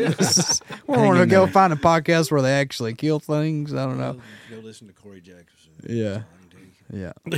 But we live in the real world. Yeah. I mean, I think it's a cool perspective because a lot of times you hear from people and hunters who they're sharing experiences after success. And, like, we're in, like, the middle of the it's all how you, not to be cliche, but success is much more than the kill. I think it's definitely going to happen for us. We're getting closer and closer. Every year we learn a lot more. A lot more. Yeah. So we're growing. So that was kind of, we were in some elk, had close encounters. What about the rest of you guys? Any hunts you guys we started changing up groups a little bit. I feel like some people were finding some spots that they liked and started checking out some different spots. Yeah, I went with you one evening. We went to we saw the mule deer bucks. Yep. That time. So in the evenings we would do a lot of glassing and a lot of scouting, things like that. And then me and Brian, I think Brian found a saddle on Onyx that we wanted to check out. And so there was a spine that ran down this ridge, and I had a spot marked on one side, and Brian had a saddle marked on the other side. So we was like, well, let's just both park here. Let's go together, and we'll just run that spine and see what we hear the next morning. So... we were set up before daylight, and we had a bear come in to 10 yards. Yeah, me like completely oblivious to the fact that it right was behind Brian, 10 yards. Yeah. So then we ease off. We decide for whatever reason, we decided to go to the saddle and just do like a cold call setup or something. Yeah. So it was like 7:30 in the morning. It was still really early, so we went down there. We basically just still hunted. Yeah, we basically still hunted all the way there. Got to the saddle where we wanted to set up, and we blew out a cow. And she was about 80 yards. Probably. Yeah, 80 yards, something like that. And we were like, shoot. She's seen us. Yeah, yeah, we were. Yeah, I'd say she heard us coming, so she was already looking. Right. So when we crested to the saddle, she seen us. Blew out, so we set up right where she was at. Did a couple cold call sequences, snapping limbs, things like that, and then we heard a squirrel kind of squawking, kind of like, you know, when you're whitetail hunting and you hear a squirrel squawking, you know there's something probably coming. So we set up, and You want to tell it? You want me to tell it? Yeah, so let Brian tell it. I'm just looking at the top of the hill towards where this squirrel is squawking, and I seen movement, and I'm like, you know, something's up there. Like, what is it? So I threw up my binoculars, and I see an elk, and it wasn't a cow because the cow went the other way, and I seen it. It was feeding, and when I seen it stick its head down, I seen horns, and I immediately thought, "Oh boy!" I looked at a heart monitor. This is it. And the word it was like no joke. It was literally when I seen the horns, I like my heart just started thumping out my chest. Oh, and then the first word he says to me, he turns around and looks at me and says, "Raghorn." Yeah. So my heart starts exploding. Yeah, I thought it was a raghorn because I knew it wasn't a giant bull because of course I could see some of the horn. And just watching it, like we just sat there and watched it for probably it felt like an eternity, but it's probably literally like 5 minutes, and it fed down towards us, and it got real open, like he come out of the timber, and it opened up, and it was just a beautiful spot, wide open, 45 yards broadside. It was 60 is where he was at. Like I ranged a couple different spots. And he was broadside 60 yards, clear open shot, and it was a spike. Oh, and it was a spike. How far was it? 60 yards. That whole I was letting it eat. Yeah. It was going to eat. Man. But man, out of all the elk that could pop out at 60 yards broadside, perfect. Justin Fillman, it was a spike. Yeah. And then it just moseyed on around. That was fun. It was fun. It was a good encounter. Hey, that's a big win, man. Yeah, it really is. Yeah. That would be awesome. Yeah. To actually get to, like, get ready to – I knocked an arrow and put my release on my D-loop to get ready to draw back on an elk. That was a good feeling. Yeah, for sure. I think it was that same day because your knee was hurt, right? Yeah. Okay. So Aaron's knee was hurt. So me, Aaron, and Jesse went to where John and Jeremy was – That was that morning. Yeah. Yeah. Originally hunting, and we heard all those elk again over on that private, over on Circle Bottom Ranch. Yeah. Circle Bottom Ranch. Yeah, if you Google that, it's not going to... Well, if it does find a place, I can assure you that's not where we were. I just wonder how long you've been thinking about that. How long have you been fetching that one up? Me, I promise. No. Yeah. He's been thinking about that for the last 30 minutes. He's thought about that one since we left. I cannot wait till we get to this segment. Yeah. But then I guess, you know, they were over on that private again. So actually Aaron went and dropped me and you off. And in jumped the fence on private. No. I'm kidding. When did I drop you all off? That after we left Circle Bottom, you Circle Bottom. Somebody's gonna figure it out. Look for t-shirts coming soon. Circle Bottom Ranch. I don't remember dropping you all off anywhere, but you did. You dropped us off top of that mountain, and we hiked back to camp. We came back out. Oh yeah, John said Dan's hiking back to camp. We'll never see him again. Yeah, yeah, yeah. I remember that. My heart, yeah. Well, that's the only elk that I actually saw with my eyes. That trip was. We got in this really cool valley, and I don't know what it was. You get these little cool valleys. We actually found the most fresh elk sign I've seen the whole trip there. In this random spot I found on Onyx. But we saw two cow elk. They saw us first. Or do you think they smelled us? They probably saw us, didn't they? Either way, they didn't stick around long. No, it's like, hey, elk. I said, oh, bye, elk. You know, yeah. They were gone. But anyways, so we made it. We actually found a big wallow there. Nice. What's funny is you could go on Onyx and see that wallow. Can you? Yeah. Yeah. I can't remember that. You guys on Onyx, yeah. But we found that nice wallow with a lot of fresh sign there. Found the GPS coordinates in the link below. Yeah, I'll send you the coordinates. Look in the show notes for the coordinates there. Yeah. So we made it back out to camp. That might have been my last time. I don't know. Yeah, let's talk about that. Yeah, that's a perfect transition, Dan.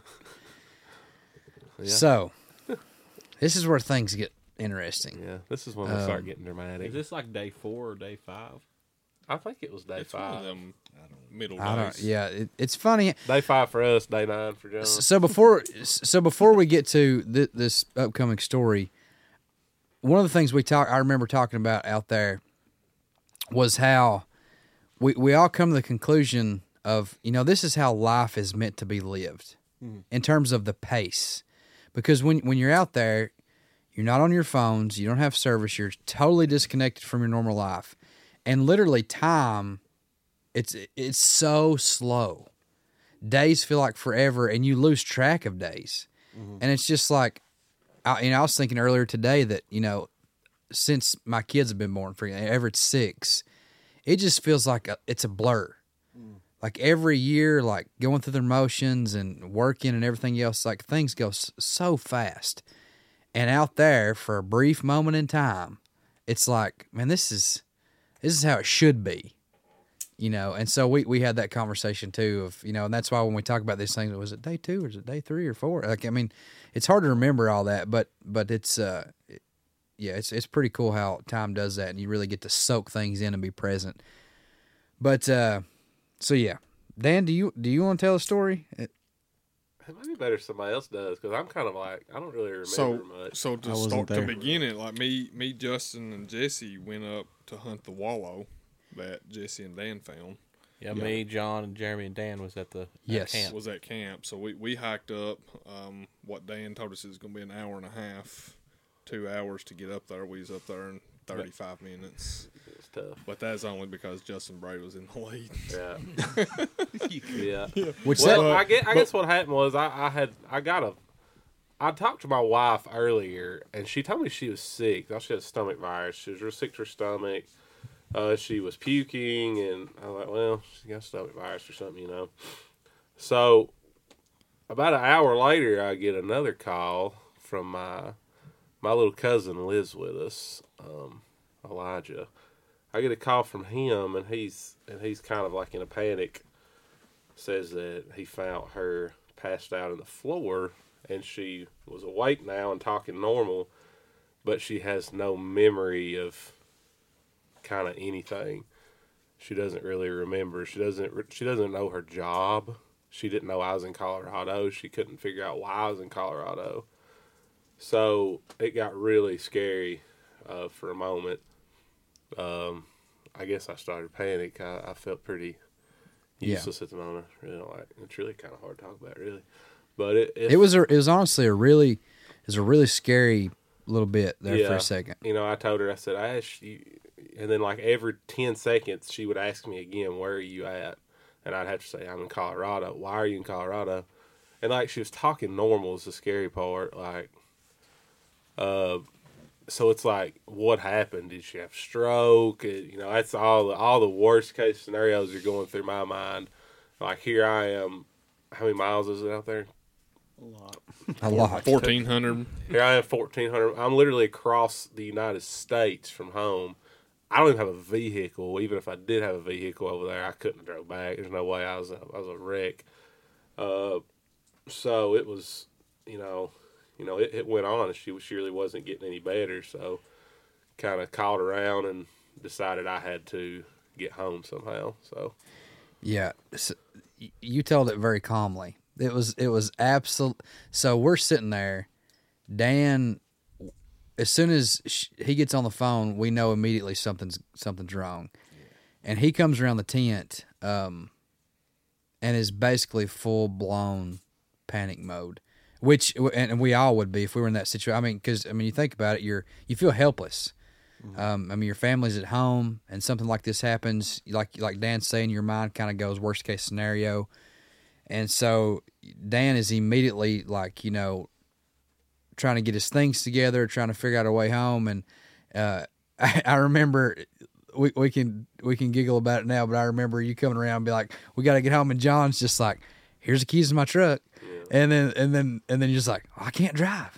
And I was like, well, let's book a plane. And it was like, I can't fly. And I was like, well, what are we going to do? We got to do something. And so, so it was crazy for a little bit. And then Aaron got on his phone and ended up booking Dan a flight and myself a flight, because Dan had never flown before, and you were tore up anyway. And I mean, we all, if it would have been me, it'd been really nice to have somebody with me, you know, just to kind of you know, be beside me through that process, especially in how scary it was at first. So, and I didn't have a tag. So, you know, I didn't have all this money wrapped up in a tag. I was just, you know, renting a camera. So you and I, we booked a flight going straight home. Now, long story short, we found out a little bit later on that, of course, it's still kind of a question, but basically she took Phenergan, took some medicine, and we think she basically passed out. And really, she went to the doctor and stuff afterwards, even the hospital. They don't know exactly why she like struck such severe amnesia, but I mean she went 12 hours or more with amnesia and like couldn't remember anything, and it was like to this day we really don't know what exactly happened, if she fell and hit her head and got a concussion or yeah, because we couldn't find a knot on her head where she hit or anything, but we come to find out one of her, she's a nurse, and one of her friends had texted me and said, hey, I know this is going on. I don't think she knew, but she was taking care of a patient who ended up having viral meningitis. So we think that's a possibility now. Like yeah, she might have literally had an episode. And, you know, I guess viral meningitis, I'm not a doctor. I don't know. I guess like it's me. If that's Justin. Yeah. So, tell that story, Justin, real quick. Interject that one. Well, we come running off the mountain because we get a text that this is going on. I haven't been on the premises, and I'm not a doctor. If you guys are watching, listening, I'm not a physician. So he didn't say you as a doctor. You're a doctor guy. You're right. Doctor guy. Listen, I hadn't been on at base camp for 2 minutes. You know, we was all trying to talk to Dan. It's going to be okay. And Dan looks at me and says, "Justin, you're the doctor guy. Is she going to be all right?" That's a lot to answer in the moment like that. Doctor guy. And we're trying our best to ease. Yeah, and it's a difficult situation. It's bad. You know, it's bad. I can honestly say it was the worst feeling in my entire life. I've never felt more helpless. And we felt helpless towards you because we didn't know, like when you asked me personally, I didn't know what was going on. You know what I'm saying? Yeah. So we don't know what to say. You know, you don't want to say, you know, you want to say, you know, it's going to be okay, but then and you definitely don't want to say, you know, yeah, nothing's going to be okay. You know, so you don't know what to say to somebody in that situation. So at the same time, we felt something you don't really prepare for, right? You don't plan to get called home in 5 days. You know that feeling has made me question whether or not I would go back, honestly, just because it's like, I don't know, I've never felt like that before, and it was terrible. Like the whole, like, I mean, it was the next morning she still couldn't remember and stuff, and it was like so scary. Like, yeah, I don't know. Well, I feel like you need to go back. Huh? Yeah, I feel like you need to go back. As soon as it happened, go back to Colorado. Yeah, yeah, for sure. Yeah, because I mean, the thing is, I mean, things like that, you can't plan for it. And, you know, you never want them to happen, but life does happen. Yeah. And whether you're here, I think these trips are so important in so many different areas of life, I think. Just as me personally and for all of us guys, I think we grow so much from them that I think it's important to set aside time for it. And you know, you make preparations, you make plans, you try to, you know, like, for example, like all of our wives are in group chats and like meeting up together regularly while we're all gone. So they're all there for each other. And, you know, you try to get your support systems in line so you can, if something does go wrong, you have something in place. But yeah, it's a tough thing for sure. And it's totally different too. So I know, like, if Jessica, my wife, if she had something going on actively, you know, I wouldn't want to go. I would never go. You know what I'm saying? But that's something that you don't plan for, you know, like something that happened to Ashley. And, but now it would be totally different, you know, if she had something recurring, active episodes going on and then you left anyway. You know what I'm saying? So don't blame yourself for that at all. You know, you can't help nothing like that. Yeah. No, I've never witnessed anything like that before. So, so Dan and I... you never will again. I mean, I'm deeply... I think it's just about to kind of... the weather shape this country's in right now, everybody's just living in some kind of fear bubble or something. Yeah, that's true. Just gotta kind of fear really does have such a grip on people, you know, since COVID and everything else that it's. I mean, you gotta be safe. Obviously, you gotta make smart decisions, but at the same time, you can't let it control your life, and you gotta push past that and fight it for sure. So Dan and I got a plan. Was you gonna say something, John? No, I just think we handled it right, man. I mean, he had to get home. Yeah. Mm-hmm.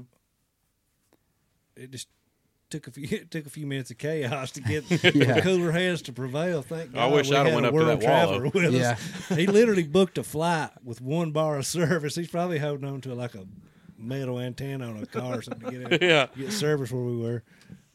Yeah. But thank God it worked out. Dan got home. Next day he was home. Yeah. Ashley's all right. And it's another thing, too, I talked about earlier, find a good group of friends to travel with. Mm-hmm.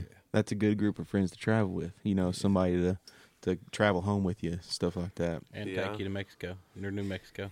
Yeah, so we... take you to New Mexico in the middle of the night. I will say I never in my wildest dreams would have ever thought we'd been driving through Santa Fe, New Mexico with Jesse.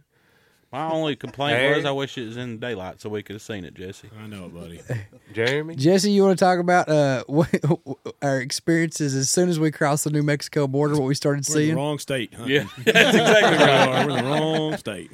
We crossed over. We ain't seen nothing. I don't know how many miles. It wasn't long before we crossed the border, was it? Oh, I feel right like it was like a mile after we crossed the border. Sign. As soon as we crossed, it's like, oh, Booner. Oh, Booner mule deer.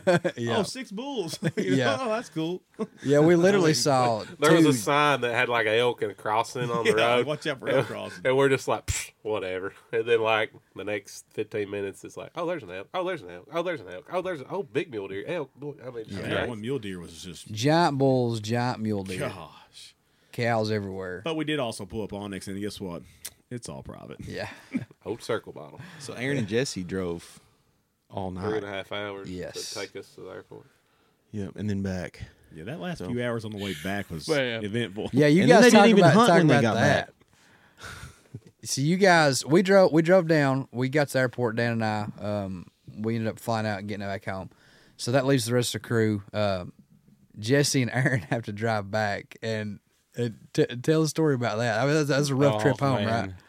It wasn't that bad until we got like within an hour to camp, or hour and a half, because it was about a 4-hour drive. That's when we crossed the line. Didn't see no more animals either. Yeah, I mean, I think we saw them on the way back. Remember, we stopped and turned sideways on the road just to spotlight. Yeah, we was driving in the ditches and everything. You were using your truck lights, not truck lights. Yeah, that's all we had. Yeah. But we was switching out that last hour. I honestly think we was switching out like every 15 minutes. Yeah. I'd be in the driver's seat, and I'd start nodding off. Jesse would be like, Aaron, you good? I'd say, no. He's like, let me drive. He'd get over there about 15 minutes later. I'd be like, Jesse, you good? He'd be like, no, I'm not. I think we were scared of both of each other driving. I don't know what we was doing. And we was trying to watch for animals because they was everywhere. So it was just, man, it's something else. That was some good sleep, though, when we got back. We got back to like... They was already gone when we got back. They were gone when we got back, didn't it? Yeah. So... So the hunt continued. Yeah. We flew home and got us some Chick-fil-A. Pasture Clay met us in Knoxville. Yeah, and got back home. Ashley, like John was saying, ended up being fine. And everything worked out. But by the time we got home, she had a lot of her memory back. She was still kind of woozy. She's kind of out of her head. I guess it's like a little bit delusional. I guess. But she remembered I was in Colorado. She remembered her job. She remembered we went to church. She remembered her friends. Yeah. Everything started coming back. Yeah. I mean, it's crazy.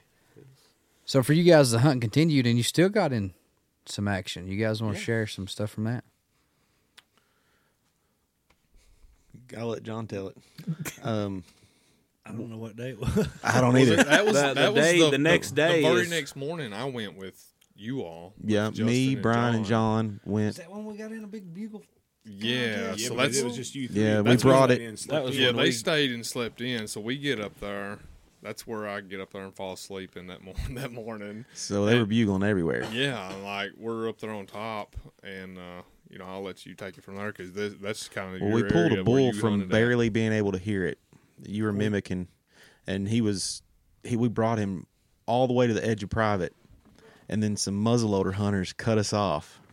They dropped down right in front of us after we had worked that bull for an hour or something. I think he was on public by the time he came up the hill where we could hear him good. Mm-hmm. We were waiting for the thermals, right? Yeah, and those guys just ran, got in between us and him, and then he never bugled again after that. No. So they just blew that up. Literally was sitting there listening to this bull bugle his brains out. John calls him in off of the private like he come from a long way. And we hear the hunters up behind us, mm-hmm. and we're like, surely, like they know, we're sitting they do right that on here. Purpose. I mean, it's mm-hmm. public land; they can do whatever they want to do. Yeah, but I guess just came right in there. I guess the right thing would have been not to do what they did, but I don't know if they knew we was there or not. But I feel like it was pretty obvious that we were there. Mm-hmm. And the next thing we know, they're barreling off the hill like mm-hmm. full force, breaking limbs.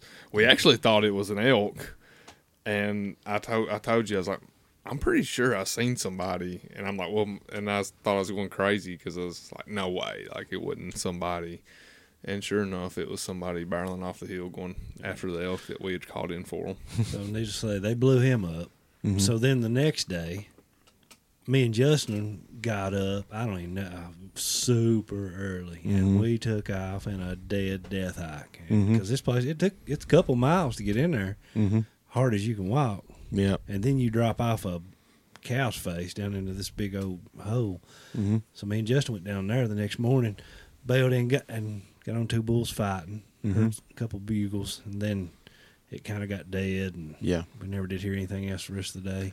It was really hot, so it seemed like right at, you had about an hour, somewhere in there, mm-hmm. hour, 2 hours, where you had like some bugling, and then at the very end of the day, I think it was like that a lot across the West, so if you follow people on Instagram, that seemed to be pretty consistent. Yeah, mm-hmm. that's what I've seen too. After about 9 o'clock in the morning, I don't think we heard a bugle after 9, mm-mm. probably. It's just so hot, yeah, and dry. Was that the same experience, man? I mean, it was awesome. We got on elk that next evening. Mm-hmm. All of us that was still there. Yeah, mm-hmm. that's another good story. There, we bombed into a whole different spot. All of us together. Yeah, and got down. We kind of waited on the thermals to get everything calmed down that evening. Kyle and tore that bush up. Yeah, and I chuckled or something, and a bull answered us.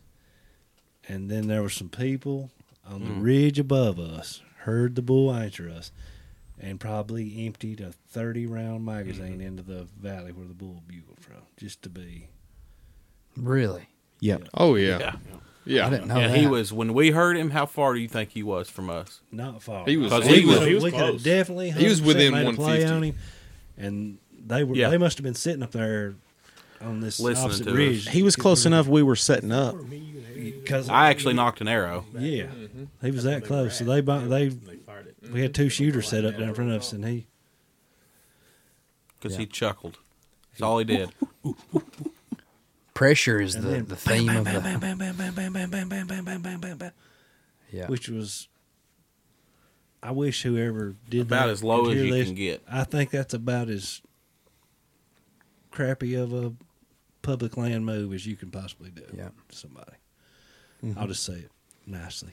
Yeah, I would never in a million years do somebody that way. Never. Yeah, I mean public land's public land. Of course, you're gonna at times run into people not realizing whatever. You may mess somebody up on accident, but to hear that and intentionally stoop so low to empty a gun out just to mess somebody's hunt up, like. I don't know, man. That's pretty. Yeah. Well, and the podcast's going kind of long, so we may lose people. So I'll try to wrap it up a little mm-hmm. bit. On that same note, me and Justin ran into a couple guys from Tennessee, and they said we're packing up to go home, man. And he said we hunt this unit all the time, and they were nice as they could be. Mm-hmm. We talked to him for a while, and he said, "I'll tell you guys what." He said, "I saw a bull, a nice 6-point." And he said, "Down here, come off the public," and told us what patch of timber it came out of, pushed 22 cows, and they went over to feed on this private place. kind of gave some good intel, man. And me and Justin was like, well, we'll just go there and hunt this evening. He told us exactly where to go. We got down there that evening, walked down the trail, looked over there, and there sat a muzzleloader hunter. Yeah. Yep. Justin and I nodded to the guy, waved at him, was like, we didn't say anything. We just like made a hand gesture. Sorry for coming in on you. And we backed out of there. Yep. And we just went around upon that. It was already kind of late in the evening by that time. So we just went up to a big vantage point. We sat and just kind of watched this basin. And you could see public and private from where we were sitting at. And we saw 3 bulls, bunch of cows, heard a bunch of bugling. I mean, so we got to sit and watch that for that evening. Yeah. And that was the evening before we were coming home. Yeah.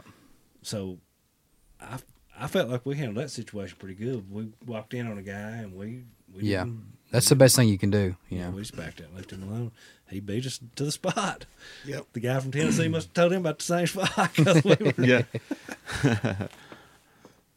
Well, I don't know what day it was, but I finally got to, I got with you and Justin, you two, and I was like, oh man, they've been talking about these bulls and stuff. So I'm like, I'm going with him. So we went to that one spot. I mean, over there on the side of that private. I'm like, they've been hearing bulls. That was Bear Village. Bulls. Yeah, we hit Bear Country wide open. Yeah, you guys walked up on a big bear, right? I mean, there was bear scat literally every 15 feet on this trail. Every 15 feet. And that's not even an exaggeration. How the guys bear hunting did not kill a bear in there? I don't know. I mean, same thing for the mule deer hunters. I saw one bear, 72 mule deer. Yeah. Aaron saw a real nice mule deer, I think, one morning. Yeah. Seen a great one. We saw 2 mule deer bucks. Justin and I did. Yeah, I seen 2. In there.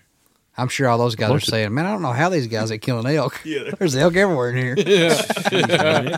There really was.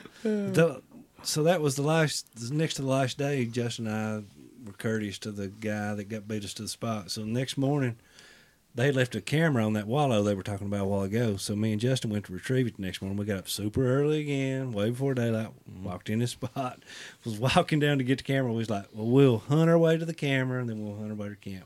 And we'd been there, I don't even know how many days at this point. We were walking dead, man, basically.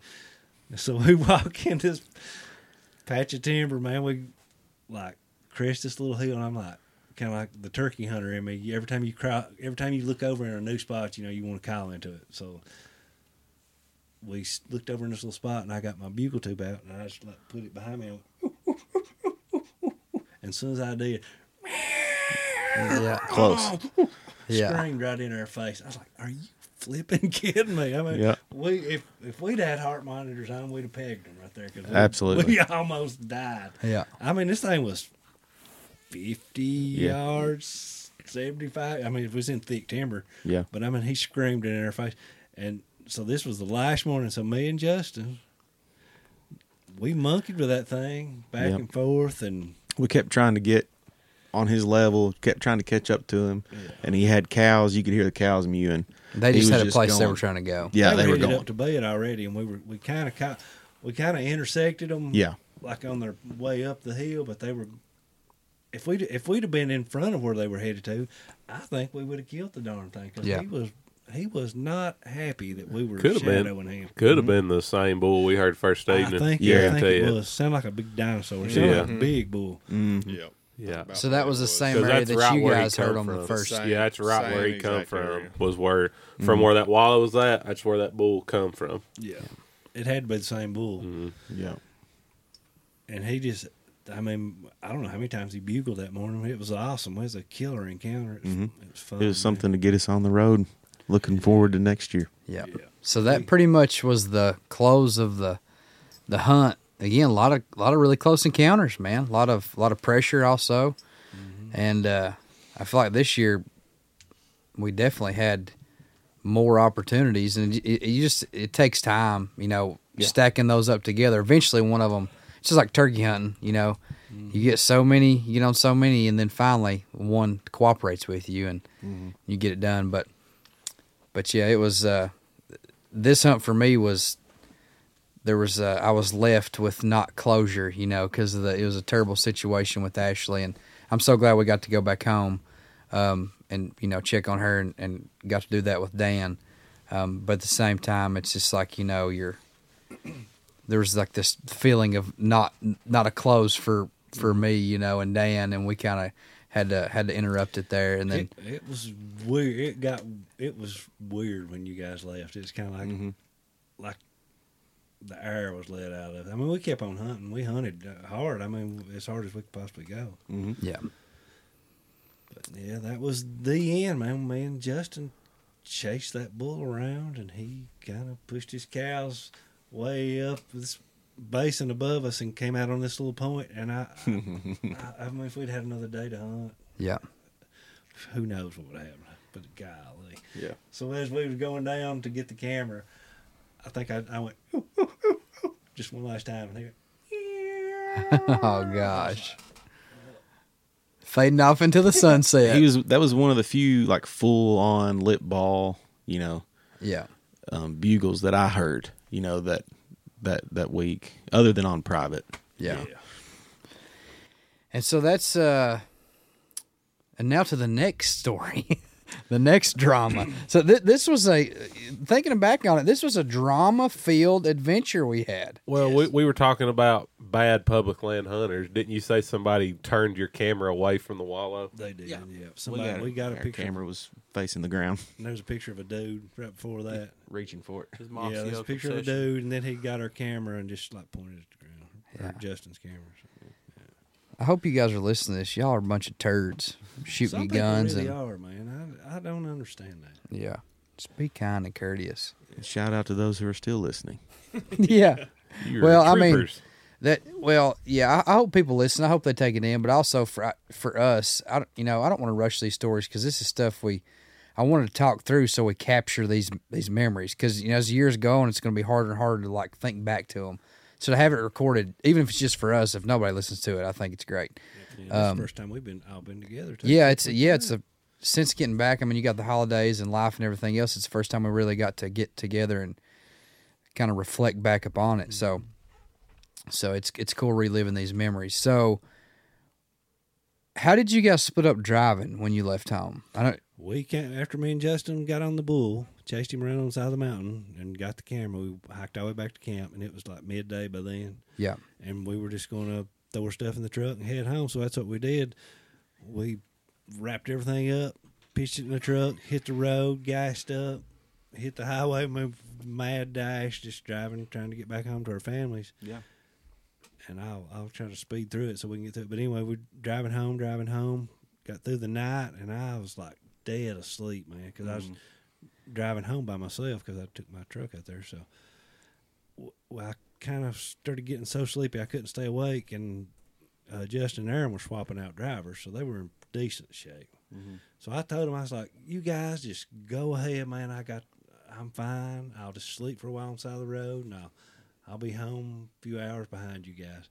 So they did that. They took off. And then Brian and Jesse, you guys were together, right? Brian and Jesse were jacked up on energy drinks, man. They was probably They were in Missouri by the time we come off the mountain. So before we get to the climax of your big story, let's hear that story, Brian and Jesse. So me and Jesse's driving back. We're probably an hour maybe in front of everybody. And they stopped to take a little bit of a quick break and nap, and we just kept on going nonstop. So we stopped in it was in Kansas somewhere, one of those little bitty gas stations right off the interstate, and I think I was getting ready to take back over. Jesse had just got done driving, so I got me a couple Red Bulls. Good 5-hour energy drink. Keep going. Had some Mountain Ops Ignite. I don't think I drank a coffee. I'm pretty sure. I don't think I had any coffee. I don't know how you're still living. Not that stop. You might have had one prior. So, but anyways, so I But he's not joking. 2 Red Bulls. And it was the 20-ounce Red Bulls too. The big dogs. Yeah, the big ones, man. And because I was like, we're getting home, like we're on it, we're gonna make it. Yeah. So I drank one Red Bull. I probably ate some Reese's cups. I'm about positive I ate some Reese's cups. Drunk a 5-hour energy, and then a little bit later, I'm like, we don't recommend this, by the way. Yeah, definitely. We're not doctors, but we know that this ain't good for you. Then I drunk the other Red Bull, and and there's no gap in between. This is like this one, then this, then this. And I did wait for the Ignite. I did wait for about 45 minutes before I drunk the Ignite. That's just the time the other one is starting to kick in. And the thing he about still the Ignite, hasn't slept. Yeah, the thing about the Ignite was I was reaching behind me in the seat, ruffling through the bag, trying to find it, and I find it, and I only had a half a bottle of water, so, man, it was stout. So I drink it, and so I'm wired. I'm glued to the steering wheel. I bet you were. Foot on the pedal, and, man, my chest started hurting. I didn't know you had a heart attack. I was my heart started hurting, and, Jesse was asleep, so I slap him, and I'm like, hey, man, does that Mountain Ops ever hurt your chest? And he's like, what'd you say? Are you sure it's the Mountain Ops? I don't know. I was like, what else have you had or something? And you told me, I was like, you sure it's the Mountain Ops? Are you serious? Yeah, or is it it's a combination of all of them? Oh my gosh. Or is it the two Red Bulls, the 5-hour energy, and the Mountain Ops? I know this. Oh. Yeah. Yeah, so don't do that. And if you know Brian Napier, you always make a one stop if it ain't a Sunday. Mm-hmm. And we made that one stop. Yep. Chick-fil-A. That's it. That's it. Closed on Sunday. Yeah. We did make it. So, but yeah, we made it. So and then I pulled off to sleep, and Justin and Aaron went on ahead after I told them to go ahead. I'd be all right. So I pulled back out on the road after I woke up I slept probably 30 minutes or an hour or something. And I woke back up, hit the road again. Everything was good.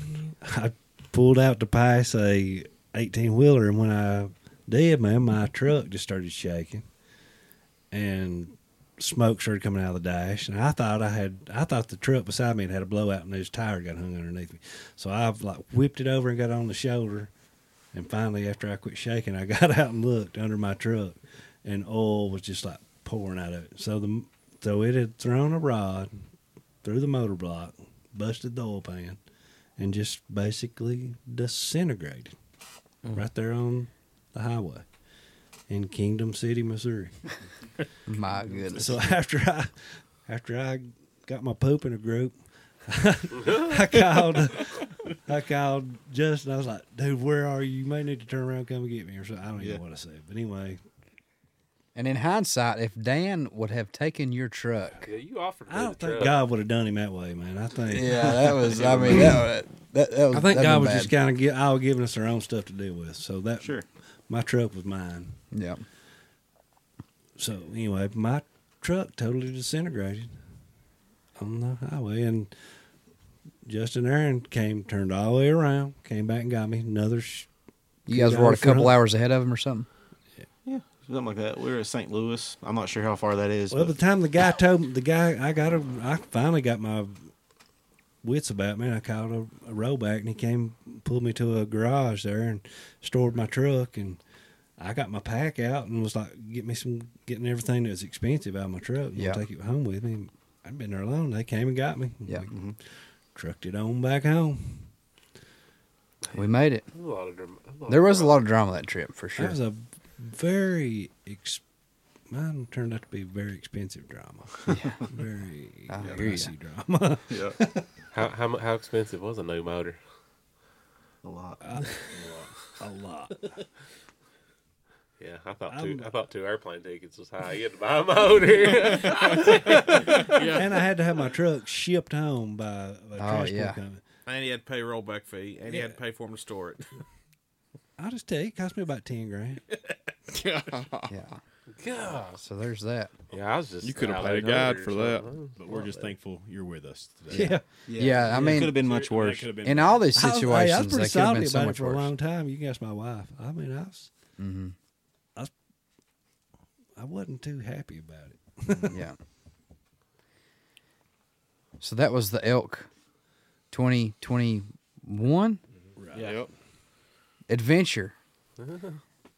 So, if you're still with us, we appreciate you guys listening. Obviously, we did this the first video, but I want to take just a quick as this is wrapping things up.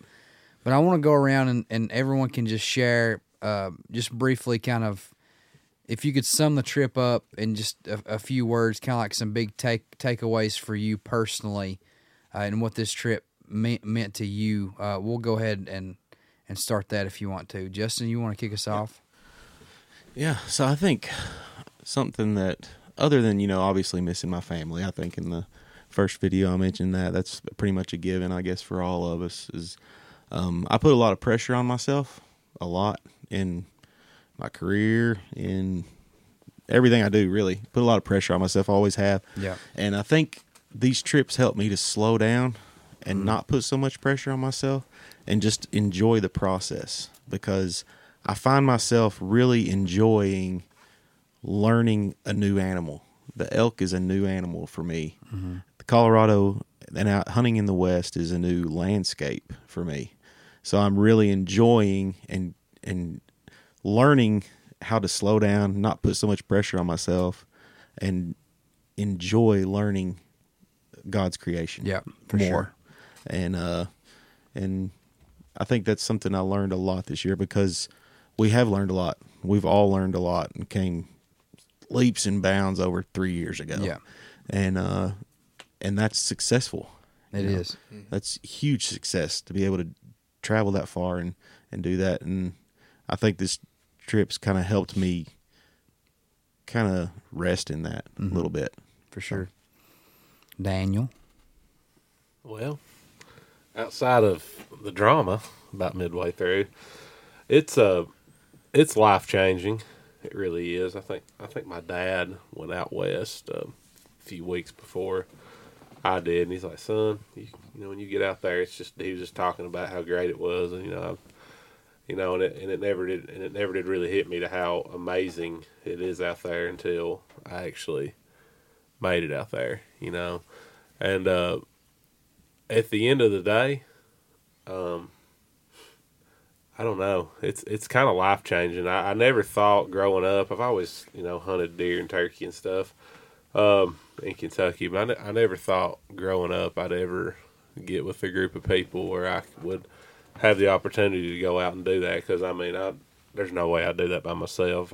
John's a lot tougher dude than I am. But I'm just, I guess what I got from it the most was just how thankful I am for you guys. I learned that I have some really amazing friendships within you guys, and that I'm just so thankful that I'm able to do something like that. Mm-hmm. So that's about all I got, I guess. For sure. Yeah, I kind of followed along in y'all's first trip, and having a brother that went and following how y'all did it. It's definitely not what I expected. No. It's far from what. Not saying it's a bad thing. Like, I enjoyed having base camp and having roads and trucks and being close to town if we needed it and stuff. But two, it kind of shows you, like, I don't know, even as easy as it was compared to what your all's first trip was, it still showed you, like, what it takes to be, I don't know, our whole life we've kind of sat and hunted and not really ever had to chase, I don't know, it's like you're chasing something besides an animal when you go to that big a country. That's good. Like, you go to chase, like, I'm not really an adrenaline junkie, or you're not really chasing adrenaline, but you're just chasing that feeling of being able to do something that not many people can do or want to do. Right. And that's kind of what it kind of left in me as I came home and kind of thought about it. I'm like, man, I wasn't successful in pretty much anything, but what you guys did the year before set guys like me and Dan and Jesse up for our first trip to where we heard bugling elk. We were in elk sign, and right off the bat. So I feel like anybody, I mean, it's like you go, you chase the elk, and you chase the bugles, and you chase finding sign. But in the end, like, I didn't find anything. I didn't kill an elk, but what I did do was just, I don't know, it's so much more than that. It's like, it's still hard for me to explain even. Yeah. Like, I'll definitely go back, but I don't know. I feel like next time I go back, it's like a first trip. I know your all's first trip probably was the same way. Like, I don't know if it'll ever top that. Mm-hmm. Just the feeling that, obviously, I got sick the first day, and I don't want to ever do that again. But, I don't know. I feel like this trip was something that I'll never forget just because of what happened. Not as all the good stuff, but it's just a special trip to me. For sure. And I'm glad that I wouldn't want to have done it with anybody else. Yeah. Yeah. So, like, I don't want to do it again without the same group of guys or maybe even in the same spot. I don't know. It's something I'll never forget. Yeah, they say if, like, you want to test friendships out. Oh, like, yeah. Hunt together. Mm-hmm. Like, this crew here is something else for sure. You guys. I think we all kind of go chasing the same thing. Mm-hmm. Just that experience of getting to be in the, in the mountains chasing elk, and it's not hard to do when everybody's enjoying it the same way. Right. Staying positive and stuff. Right. Jesse? I kind of piggyback on kind of what these boys said, the same thing. I mean, if you can, there's no way that I would do that by myself. Mm-mm. But, with you all, you just say when and where, and it's like, we're in, kind of like what them guys said, same thing. So to anybody, like you said, still is, I mean, if you have a group of guys like we have, I mean, it is a blessing. It really is. Yeah. I mean, not just any guy. Like, hey, you want to go? Yeah, I've thought about it too, and go. I mean, a friendship to do, go through what you've been through. So, for my first experience, I mean, you all made it great. And it was a fun time. We didn't get into it, but picked on me a little bit. It's all right though. It's cool. But let's get into it. No, wait a minute. I mean, it was a good trip. And, for me, I mean, it's kind of like the story of Justin that his dad told these boys and all that about the hat. We talked about this morning, it's just like you talk about doing something like this all the time, like going out there and all that. And it's hard to do it by yourself. So, like, once again, having people that do it is fine. So for me to go and do this, like, man, I mean, I didn't even have a tag, but I was out in Colorado hunting elk. I mean, to say that you did that. And found a shed. Yeah, found a shed, I mean, so it's just, and for me, the friendship's great, and I mean, keep doing that, But I look at, I'm older in life, whatever. I'm not old, but I'm older in life, and I didn't have, dads that do that a whole lot or nothing like that. But I see my two boys, and I mean, I just imagine being able to do this with them someday. I don't even have a tag. To be able to take them two boys and have experience to take them and watch them. Like, I know you all same way with kids and stuff, some of you and all that, but, or whatever, but like to watch them go out and do that. I mean, it would be awesome for me. Yeah. And that's the kind of perspective I have on the whole thing. If I can kill something, great. If I don't, when I pay that $800 tag, even this year, if we go, Lord willing, we get to go, it's an adventure, kind of like what Aaron said, what we're chasing. And to be able to do that with friends and family and kids, that's kind of what, for me, I look forward to hopefully one day, yeah. Just as I know you would love to see, like watching Everett shoot yeah. something, or what, like we did with the deer, Yeah. I mean, I couldn't imagine amplifying those kills, them boys going together, us going on a big group with them kids. I mean, and blessed to shoot deer. Could you imagine watching both them boys bringing elk? Oh, I mean, crazy. I mean, I get chills just thinking. I don't know. So Griff could kill one right now the way he's shooting. Well, I mean, he'd poke it maybe.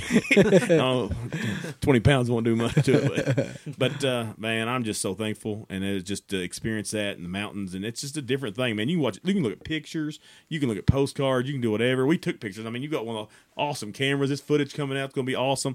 But to truly embrace it and experience it, I mean, it's yep. just, I mean, it's just like, gosh, this is legit. I mean, we're up here on the mountains chasing elk. Aaron's sick. I mean, 70-pound packs. This is real. This is happening. There's a bear yeah. probably right behind me somewhere yeah. and stuff. But so for me, man, that's kind of what I took from it all. So I'm just gracious sure. and thankful to have the opportunity to do that with such great guys. Yeah. So, not really anything different for me. I think that. It's, you learn something every time you go. And, I feel like I learned a lot this year. But the first thing to take away is the same as what you all have already talked about, is that friendship, and that's the biggest part for me, is, you know, we hunt, and if we kill, that's a bonus. But like what we're doing together as a group of guys and a group of men, the fellowship that we have, that's special in itself. And, you know, I cherish that. And secondly is just enjoying being there, being in the moment, and just enjoying what you're doing. Because I've always kind of, you know, just like Justin said, put pressure on myself to kill that animal or to harvest an animal. And I've really, in the last couple of years, really tried to take a step back and just really enjoy the moment.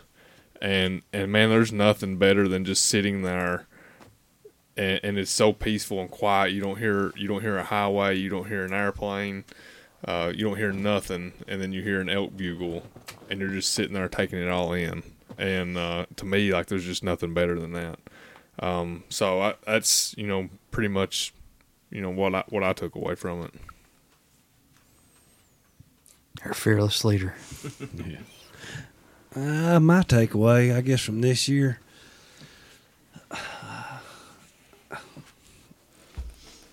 I Western elk hunting is probably my favorite thing to do. That I, at this point in my life, I've deer hunted.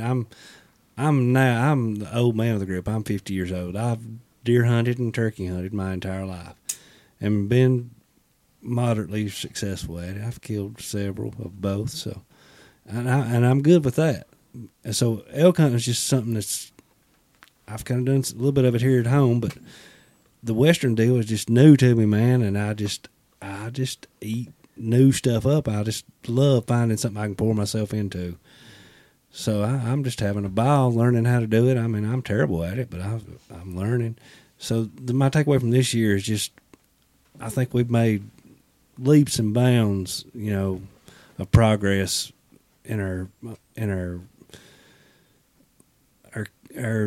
setups, just learning the process, figuring out how to get it done.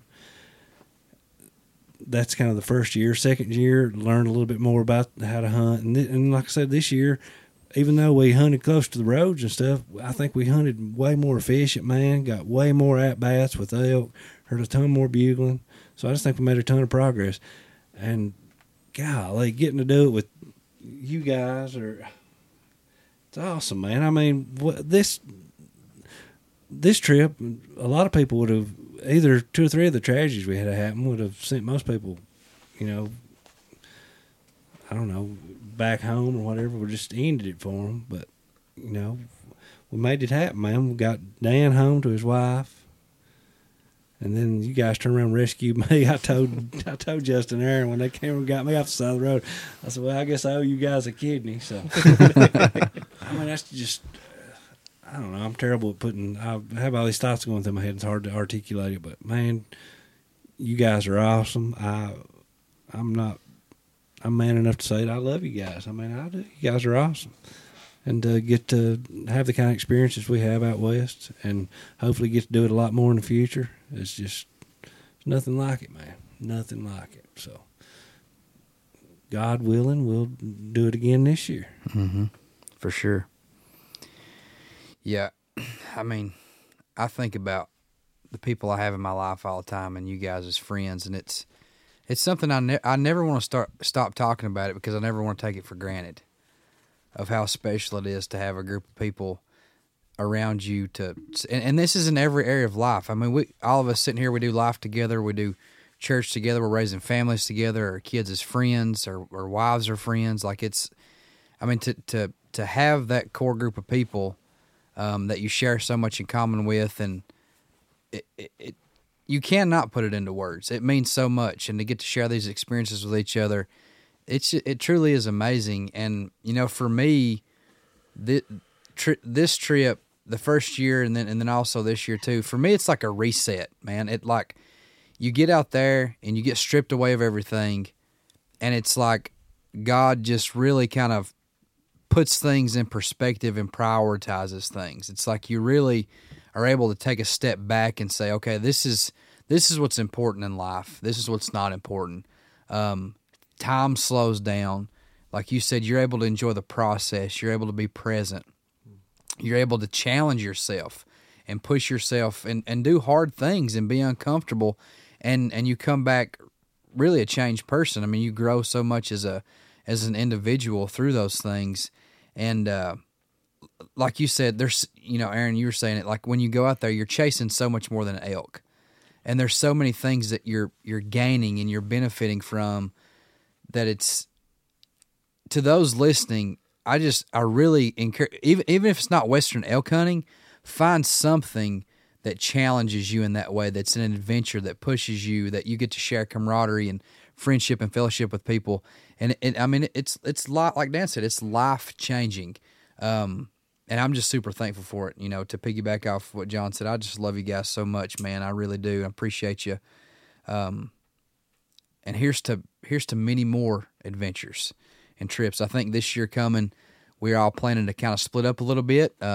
John has some points in Wyoming, and so we may try to hit Wyoming. Justin, you got some points in Montana, so you guys may be heading to Montana, and then several of the folks may be going back to Colorado. And so potentially 3 different states this year in terms of elk hunting, which is crazy. And hopefully we can continue to lug a camera around with us a little bit, even if it's our phones or whatever, and capture some of these memories. And you know, put them out on the channel and stuff. In terms of this trip, I know this is the big long podcast and stuff. There's going to be a movie that's going to be coming out here in the next. You know, we're still working it out, editing and everything. So it'll probably be the next month or so. But that's going to be on the YouTube channel. You can check that out when it comes out. I think it's going to be great. I've been going through it and reliving some of that stuff, and the footage is awesome. And the bugling and the, you know, going back to Jesse's picking on Jesse. We were all taking some little baths. John brought a shower. Yeah, John brought a shower. But you want to tell that story, Jesse? I think the culprit should. Yeah, I think Justin Bray and Aaron Bray should tell that story, really.